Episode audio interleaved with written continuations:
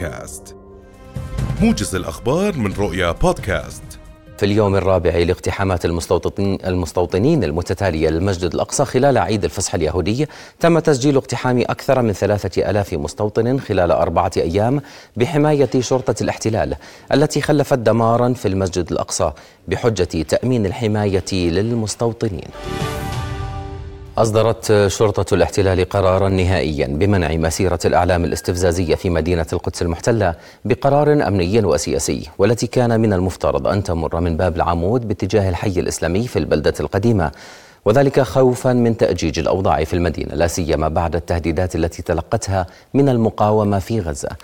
المستوطنون وعلى رأسهم عضو الكنيسة المتطرف إتمار بن غفير حاول تحدي قرار الشرطة والإعلان أنه ومن معه من المستوطنين سيقومون بالمسيرة غير أن الشرطة نشرت قواتها لمنع وصولهم فيما اعتصم عشرات المقدسيين بالمكان لمنع المستوطنين من إتمام مخططاتهم التهويدية.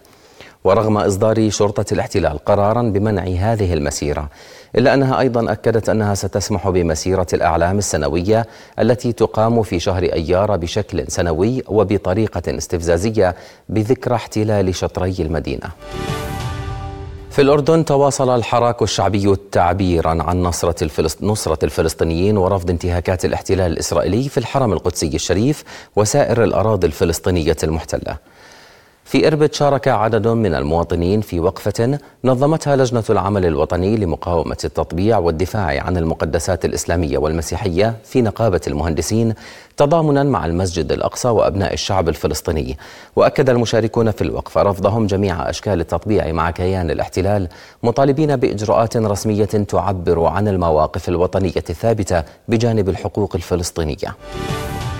أقر مجلس النواب مبدأ العقوبات البديلة خلال مناقشة مشروع القانون المعدل لقانون العقوبات لسنة 2022 حيث وافق حتى الآن على عشر مواد من أصل أربعين من المشروع. ويقضي مبدأ العقوبات البديلة بأن يتولى القاضي تنفيذ بديل أو أكثر من بدائل العقوبات السالبة للحريات في الجنح لغير المكررين بناء على تقرير الحالة الاجتماعية وبإشراف وزارة العدل.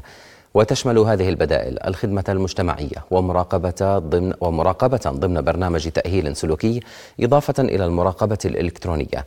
إلى ذلك أثارت المادة العاشرة من التعديلات جدلا نيابيا وشهدت عدد من المداخلات بين مؤيد ومعارض لارتباطها بالعطاءات والمقاولات. استكملت قطاعات الأسواق والخدمات المالية والتجارية إلى جانب قطاع السياحة والنقل والخدمات اللوجستية المشاركة في ورشة العمل الاقتصادية الوطنية في الديوان الملكي الهاشمي للاتفاق على التوصيات النهائية الخاصة بكل قطاع. وزير الدولة الأسبق لشؤون الاستثمار مهند شحادة أوضح أن قطاع الأعمال من أهم محركات الاقتصاد الوطني معلنا عن إنشاء وحدة في الديوان الملكي الهاشمي لمتابعة التوصيات الصادرة عن ورشة العمل الاقتصادية الوطنية لبلورة الرؤى الاقتصادية وبيان خارطة طريق تعمل على تحفيز النمو وتحسين نوعية الخدمات الأساسية للأردنيين. توصلت موسكو وكييف إلى اتفاق حول ممر إنساني لإجلاء مدنيين من مرفأ ماريوبول المحاصر جنوب شرق أوكرانيا.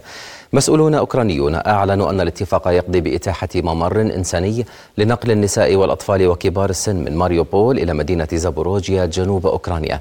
وتشهد ماريوبول حصارا مشددا من القوات الروسية فيما وجه آخر المقاتلين الأوكرانيين المتحصنين في المدينة نداء يائسا إلى المجتمع الدولي لإنقاذهم.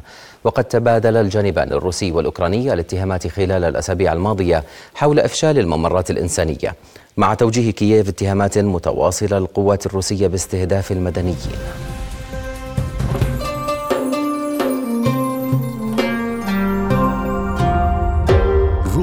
رؤيا بودكاست